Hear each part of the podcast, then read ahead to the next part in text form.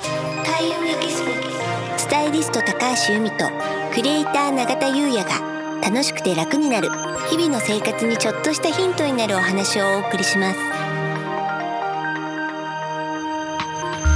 こんにちは、クリエイターの永田優也です。こんにちはスタイリストの高橋由美です楽しくて楽になる。はい本日のテーマは、うん衣替え風水となります。はい4月になりました新年度ですね。ねえ永田さん衣替えしましたまだしてないですね。うんただ、最近暖かかったじゃないですか。はいなんで、まあ、いつも衣替えして、冬場は半袖をしまっておくんですけども、それを数枚だけうん出しました。うんうんうん、はい。確かに、はいここのところね、うんだいぶはい暖かかったですもんね。そうなんですよね。ううんん、あでもちゃんとやられてるんですね季節ごとに。秋とか春はなんかそのグラデーション時期なんですけど、うん夏物は冬場はしまっておきますし、うんうん逆に夏場は冬物をしまっておきます。うん、うんなるほどでその衣替えの時に、はいい、るいらないみたいなそういった選別もしてます、してますあ。着ないなと思ったものはそこで減らしてしまいます。うんうんその着ないな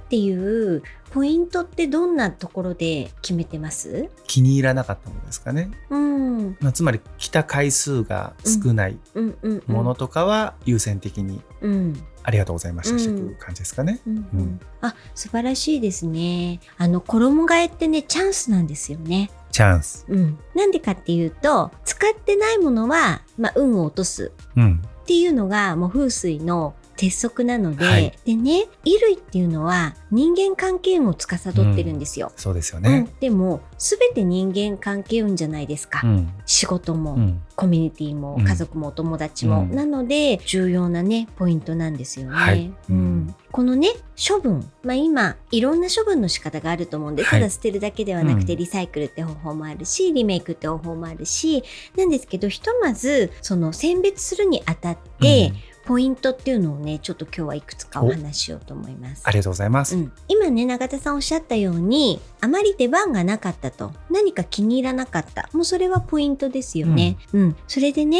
その気になる箇所がある場合例うん。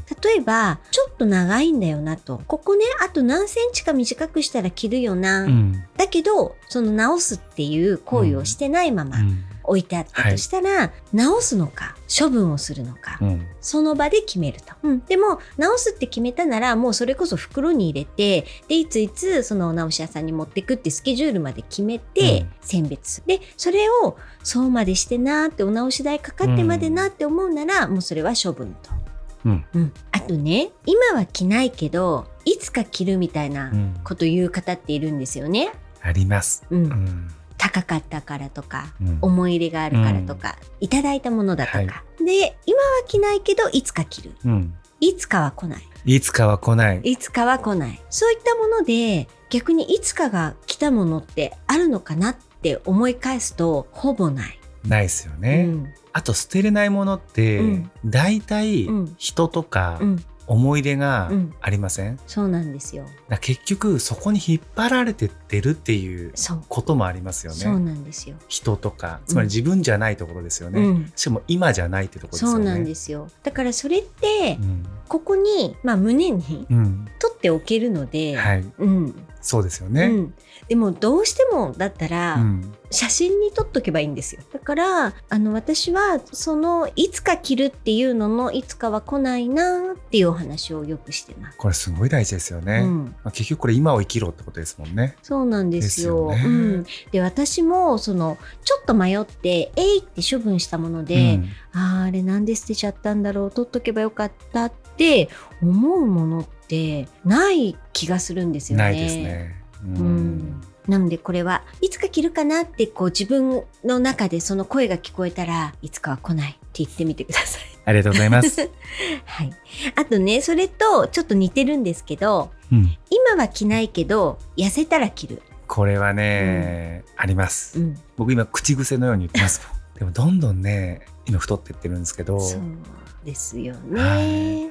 どんどんね、うん服がねきつくなってってるんですよ これね、痩せたら着る、うんででねこれはさっきみたいに痩せないとはもちろん言わないです。うんうん、痩せるでしょうはい、うん、でねその痩せた後ですね、うん痩せた後って多分すごくウキウキしておしゃれも広がると思うんですよおしゃれの選択肢も。そうですね。うんうんそしたらね多分ねその時の自分にマッチするものが着たくなると思うんですね。うんなのでまたその時に選べばいい。うん今着ないものは痩せたら別のものが着たくなる。うんうん、これって、まあ、絶対じゃないですよもちろんねあの気に入ってたもので痩せたら着ようって言って、着れて入るようになって嬉しいっていうのもあると思うんですけど、やはりね日々変わっていってるので人って、うんうんでその痩せた後のやはり自己肯定感だったり、うんダイエットに成功した自分みたいなでその時に選ぶものってね多分違うはずなので、うん